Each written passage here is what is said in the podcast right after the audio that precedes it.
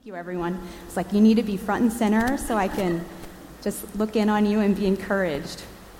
So, um, I want us to turn to James chapter 2, verses 1 through 13. I know that we've been going through the book of James over the last few weeks, and just some reminders if you haven't been here.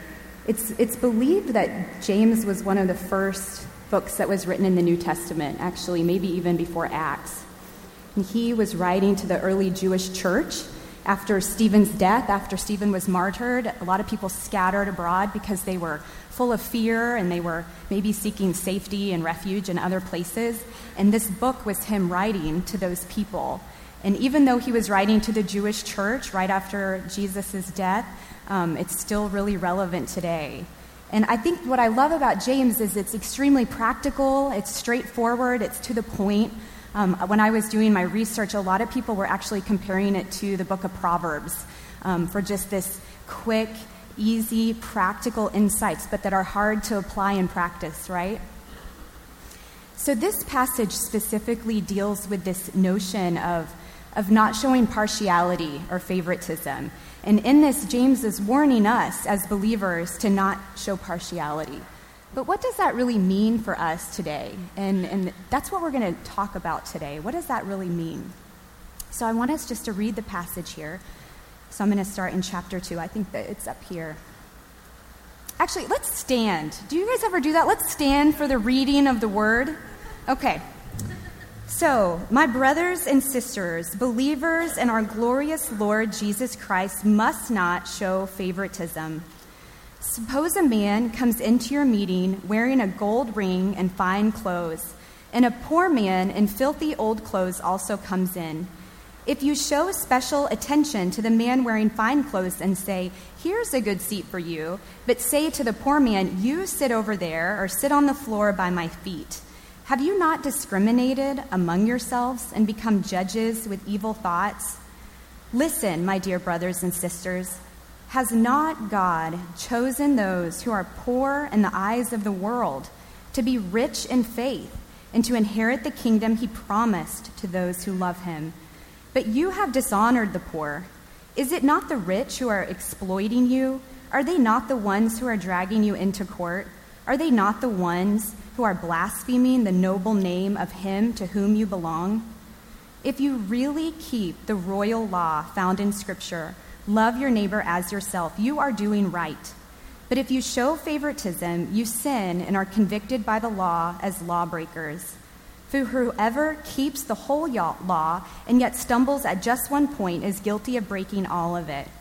For he who said, You shall not commit adultery, also said, You shall not murder.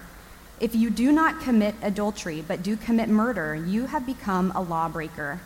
Speak and act as those who are going to be judged by the law that gives freedom, because judgment without mercy will be shown to anyone who has not been merciful. Mercy triumphs over judgment. The word of the Lord. Thanks be to God. Okay, you can be seated. So, in this passage, James starts off by warning us against showing partiality. And he actually uses this example of actually giving preference or showing special attention to a rich person over a poor person.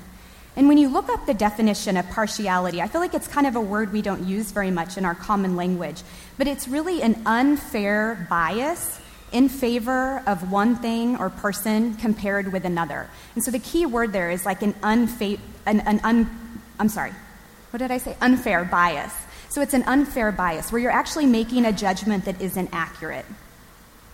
And so, in this, what James is actually warning us against is this whole idea of assigning value to someone or something without the eyes of the Holy Spirit. So, without the Holy Spirit's guidance, we are actually inaccurate judges of someone's value. So let me just repeat that. Without the Holy Spirit's guidance in our flesh, we cannot accurately assign value. So, why is this? Well, from the beginning of time, since the fall of, of Adam and Eve in the garden, we started ascribing to a society and a culture that was upside down, right? We hear a lot about this upside down kingdom, that everything that God is, is doing and proclaiming is actually in opposition to our sinfulness and our brokenness and our flesh. And what has happened over time, and I think I'm going to specifically talk a little bit even about just American culture in itself, that everything, the things that we assign value to, think about it for a second, even living in Boston, what do we assign value to? Wealth, intellect, position, prestige, appearance, like all of the things that society values and that are even placed on us for our worth comes from this place of brokenness. And that's not what the that's not what the kingdom of heaven values. That's not what god values. So I want us to look at a passage from the Old Testament that actually addresses this tendency in us. And it's from 1 Samuel 16. So if you remember, Samuel was tasked by God to go find this new king of Israel. And he went over to Jesse's house because that's where God had told him to go. And he sees um, Jesse and he says, Go bring all your sons before me because one of them I'm going to anoint. So if you remember the story, these people, his sons came in, and he starts off with the oldest one. And immediately, Samuel thinks in his heart, oh, this must be the one. There was something like presidential about him. What do we even say about people who we think are like presidential? They're tall, they have some type of stature, they have a timbre even about their voice. I mean, there have been people that have been discounted from political roles because they're short or they have a high, scratchy voice or they can't speak the right way, the way that people are hoping that they'll be able to speak from the, the spotlight. And immediately, Samuel, even though he was so in tune with God, immediately, even in his own heart, he picked the, ro- the wrong one right away. And he sees Eliab come through, and he says, Surely this must be the one.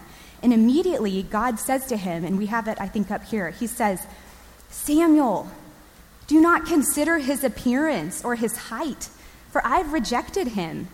The Lord does not look at the things people look at. People look at the outward appearance, but the Lord looks at the heart. And in that moment, Samuel was quick to obey, and the rest of those sons were passing before him. And every time, God was just like, This isn't the one. This isn't the one. And then all of them went by, and I can imagine him in this exasperated state thinking, Did I miss it, God? Did I miss it? And then he says, Jesse, do you have any other sons? And then Jesse says, even Jesse wasn't assigning value to David, right? And he said, okay, I do have another one. And scholars believe that, that David was conceived in sin. He was an illegitimate one of the sons, you know, redheaded person, you know, little out in the fields. And Jesse hadn't even considered him either. And then Samuel said, okay, go get him, bring him in. And as soon as he comes in, God said, that's the one. Do you remember what God said about David? A man after my own heart. There was no way that Samuel would have known that unless he was plugged into what God was saying about him. I want to tell you a story about my dad. So, my dad is, um, he's in his mid 70s, and he goes to, um, we live, in, he lives in a, like a rural town in Missouri, goes to a church that's pretty flat demographically, very white, very traditional Nazarene church.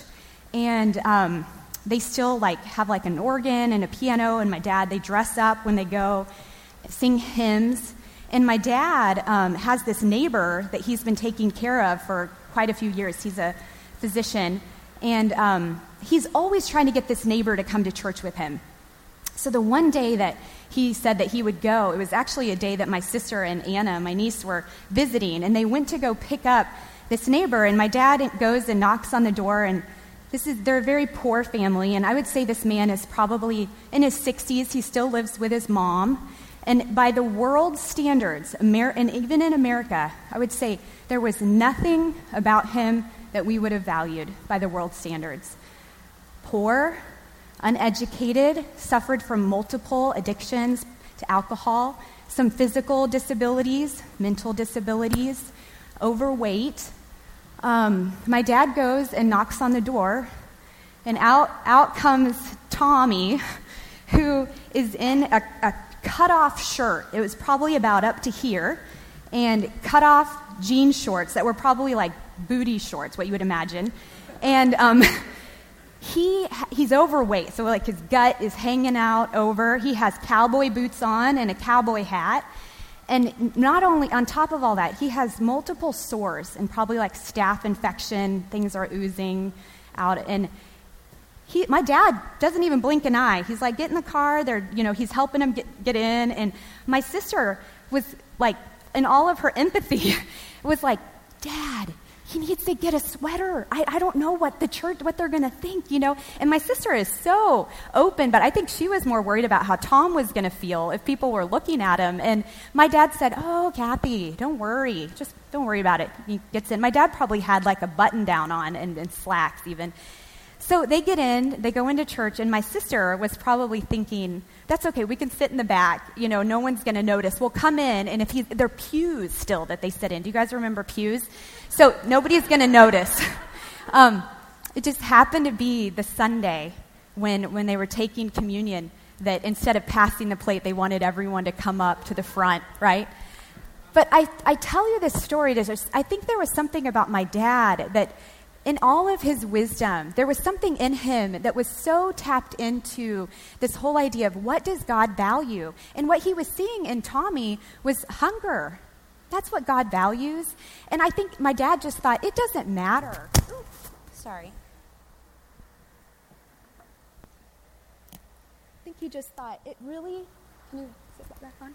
It really doesn't matter what anyone else thinks. And you know what? If anything, this is an opportunity for, for the Holy Spirit to remind others about what it means to have someone in your midst that's hungry and to not quickly assign value to them.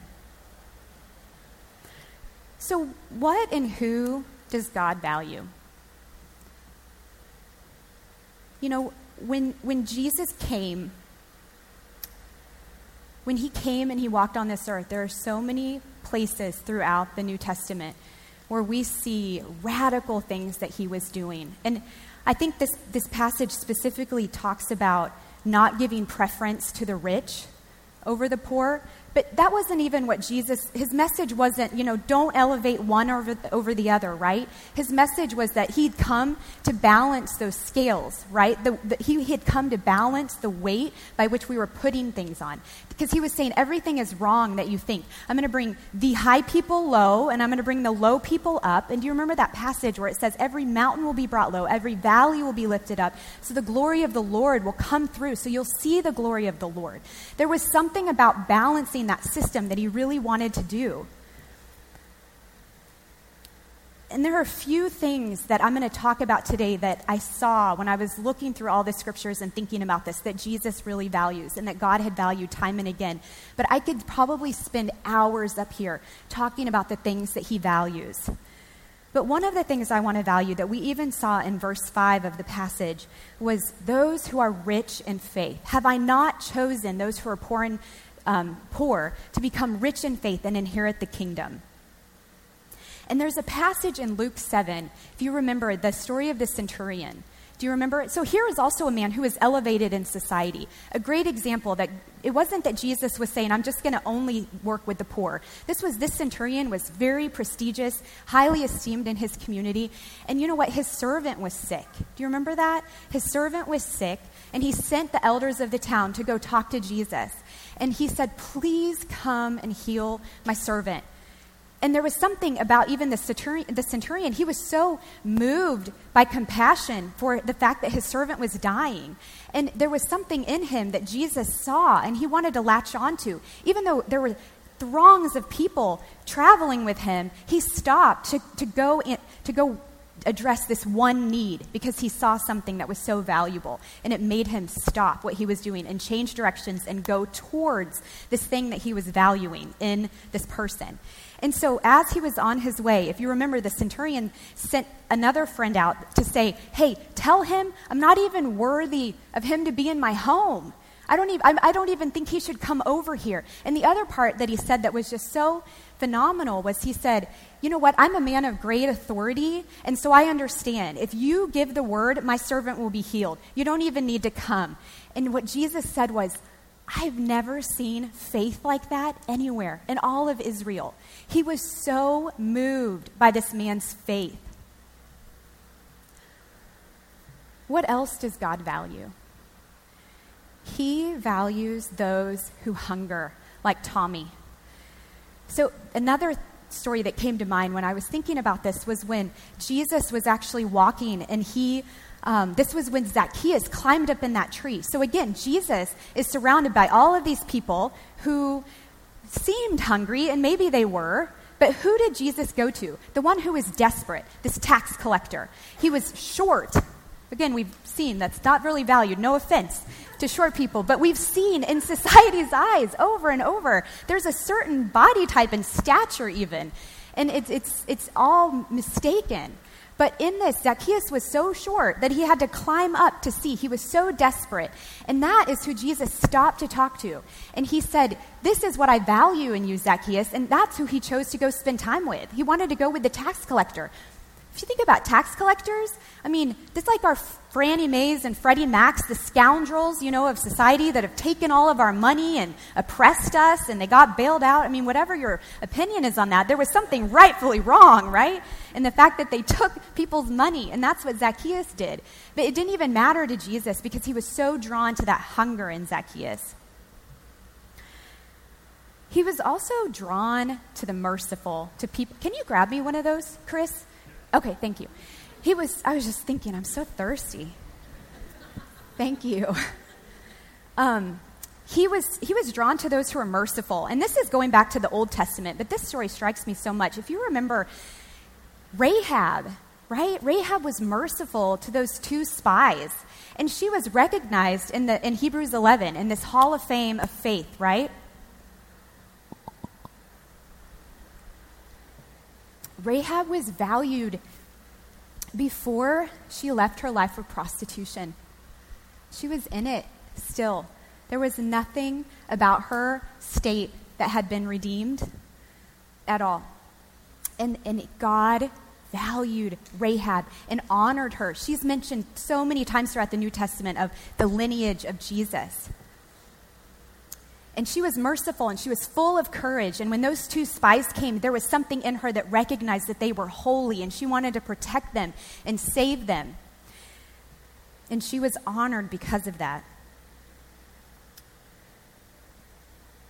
Jesus also values those who seek the truth. And when I think about the passage in John 3, this is when Nicodemus actually came to see Jesus. And Nicodemus, again, was one of the leaders at the time of the law. He was afraid. He was actually scared. That's why we think he came to see Jesus at night. He was so afraid of what people thought that he came to Jesus at night to ask him questions. But Jesus valued with that, valued that, and he sat and had this like intellectual banter with Nicodemus because he knew that's what Nicodemus would love. He was a teacher of the law. He wanted to sit and speak in these riddles. What does it mean to be born of the Spirit, born again, born of the flesh? He was engaging in this dialogue with him. And do you remember when Jesus died? Nicodemus was there. I don't know if you guys remember that, but he came when they were burying him in Joseph's grave, and there was something that, that stuck in Nicodemus that, that from that encounter with Jesus. And Jesus was so drawn to his hunger for the truth. I could go on and on. Those who obey. There are so many passages that all Jesus was looking for was somebody who was going to obey. And we can even see in the Old Testament, even with Gideon, who was so small, he said, I'm the least of these. I'm the least of these, and you're wanting me to go? And God was like, That's exactly right. I'm wanting you to go. And all of these things I've mentioned, we have rich in faith, those who hunger, those who are merciful, those who seek the truth, those who obey. Can we see those things with our human eyes in the flesh? Can we see those things about people? No. We have no way of knowing all around us what God is doing in somebody and how He wants to actually bring them closer to Him. And He's assigning value based on things that we cannot see in our flesh. So, how do we do this? How do we see people the way that God sees them? How do we let Jesus assign value to people for us?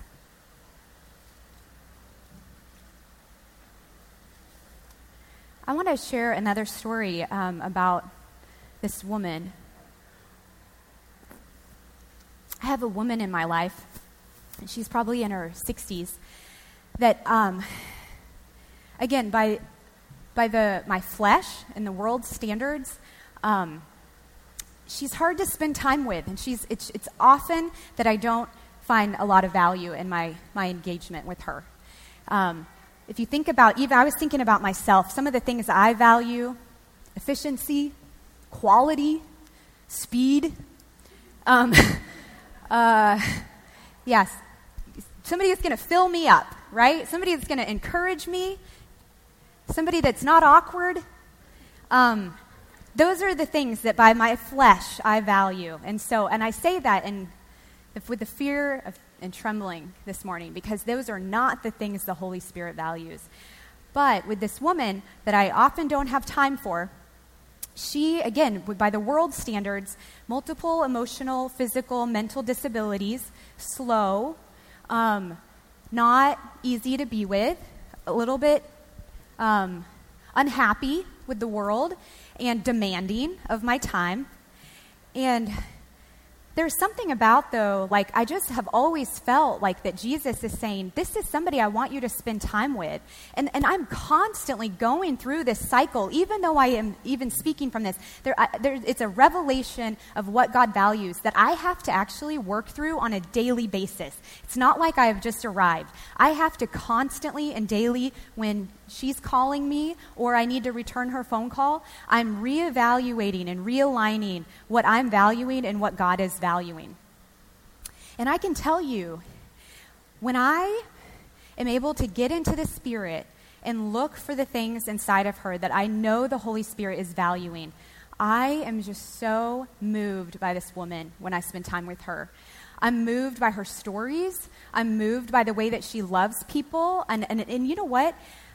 I am in the presence of God because of her, because of the things about her that God values that start emerging. And as He's realigning me with His value system, I'm changed in the process. So I get to experience the presence of God through her, and I get to experience the, the presence of God next to me, where He's like, Wasn't that hilarious? Like, I mean, we can laugh now. Like, we just have this really great, open relationship.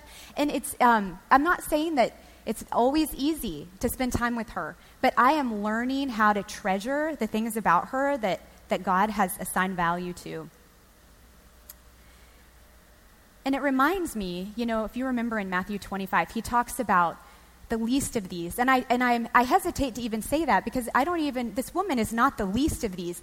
I think a lot of what Jesus was meaning in that passage was the least of these for you. Like these people that you think are the least in your eyes, the, this is where I am. And when you are spending time and actually realigning your value system to see people the way that I do, you get to experience me when you do it unto the least of these, you've done it unto me, right? Those those words.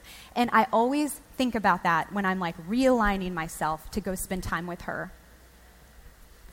So I want to go back to just James um, chapter 2, verses 8 through 11. And this is where he says, Love your neighbor as yourself, and mercy triumphs over judgment. And he goes into this whole thing of that when we aren't upholding this law of actually loving our neighbor as ourselves, we're guilty of breaking all of it. It doesn't really matter. All the other things that we're doing that we think are in line with what he's telling us to do, if we are not loving our neighbor, we're breaking all of it. Because everything is hinged on this. Everything actually is hinged on this whole thing of what he is actually assigning value to. And I think he's even, I, I, was thinking even about like, we pick and choose even the laws that we want to uphold. We show partiality even to his law, right?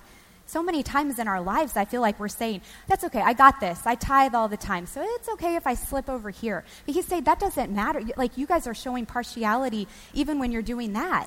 So that's what I was struck by even when I was reading this that we have to actually, it's all hinged on this idea of loving your neighbor as yourself, and the rest of those commands are falling in line with that if we're doing it. And he's also calling us to mercy. And this whole thing about mercy triumphs over judgment, there was another translation that I read where it says that mercy takes dominion over judgment. It actually takes dominion, authority. It rises above judgment. And that's what he's asking us to do. He's saying all of those situations where you see where you're kind of placing a value or making a mark on someone, your mercy is what triumphs. And if the quicker that we can align ourselves with the Holy Spirit, the more triumphant we will be, right? And the more aligned with Him we will be. And you know, the final judgment, after he's separated everybody and those by the grace of God who are standing before him for that second judgment, he's going to actually, it says that we're going to stand before him and give an account of the way that we showed mercy. And he's going to look at us and he's going to say, Hey, Emily, did you love well? Did you love well? I wonder if that may be the only question that he has to ask me. And then everything is going to flash before my eyes of all the times where I chose judgment over mercy. And I'd think, oh, because of the love of Jesus, I missed it. I missed an opportunity to actually love well. He's going to ask us Did you look for the kingdom riches inside of people? How did that play out in your life?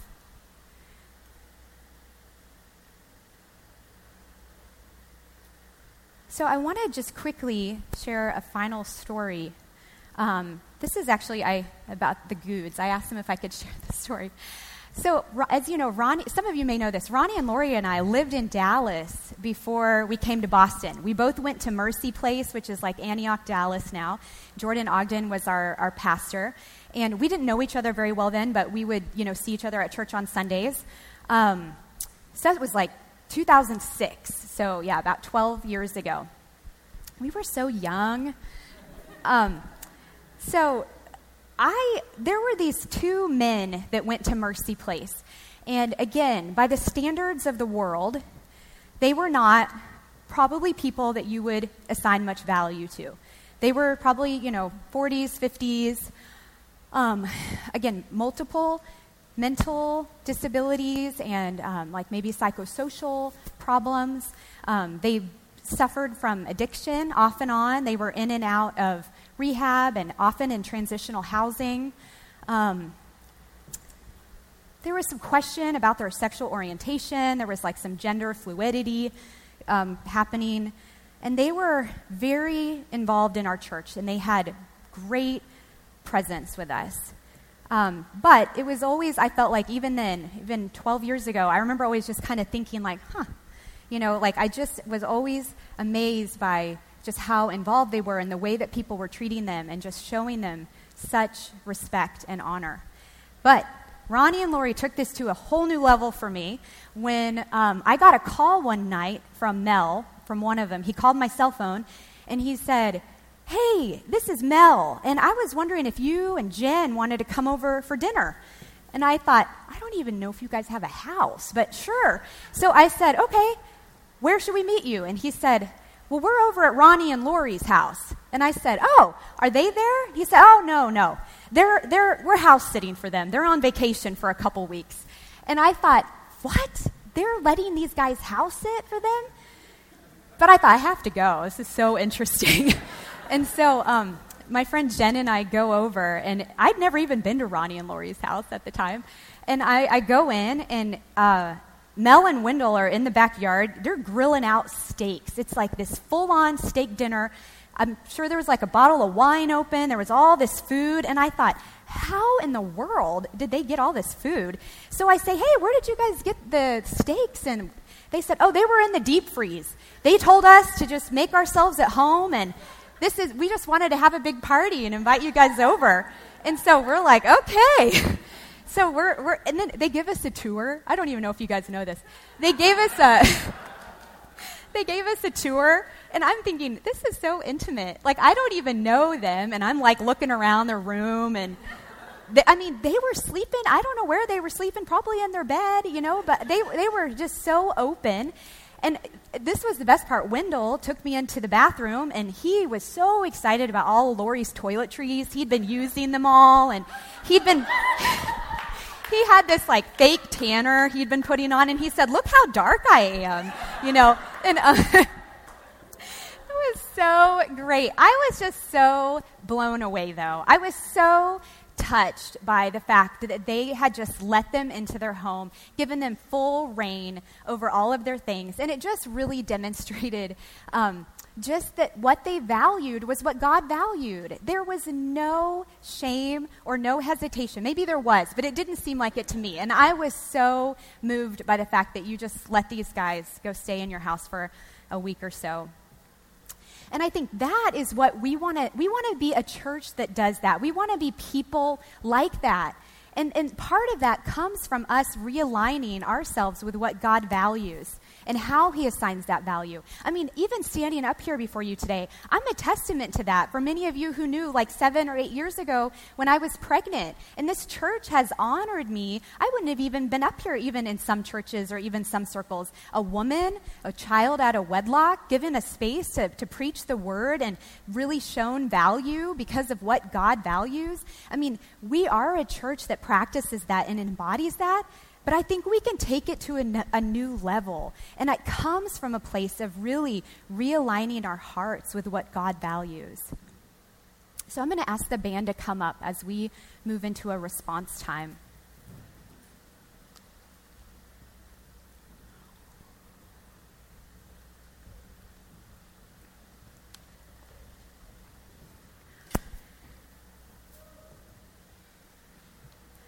So, as we move into a response time, there are a couple things that I want us to think about. the first is I want us to think about what do we need to repent of in response to this? Who and what are we valuing that is not reflective of what Jesus values? And there's also part of this like, who who have we rejected that He's actually calling us to pursue? Are there people around you, people in your life and in your community, maybe even people within our church, that He's wanting you to pursue as a way of understanding His value system in a new way? And the second is I want us to think about how can we be a church that loves well so that when we stand before Jesus on that final judgment, when he says to us, "Hey, how did you love? Did you love well?" that we are able to say, think of things, think of things that really honor and please the heart of the Lord. And there's part of that that the question I think is what new revelation of the heart of Jesus do we need to have so that we can love well? Because part of it may be you or me receiving a new revelation of Jesus and his all encompassing love and, and, and, all of the things about him that make him pursue the things that are hard for us to pursue that we need greater revelation of. So I'm going to repeat those two things, and then some of us are going to be up here to, to pray. So if the prayer team wants to come up. So the first is who and what are we valuing that are not reflective of what Jesus values? And maybe you just want to pray and ask the Lord that and come to a place of repentance where you can actually say, I want to value people the way that you do, and this is where I haven't. And then the other one is how can we be a church that loves well? And what new revelation of the heart of Jesus do, do we need to receive to do that better? Okay. So I'm just going to pray for us.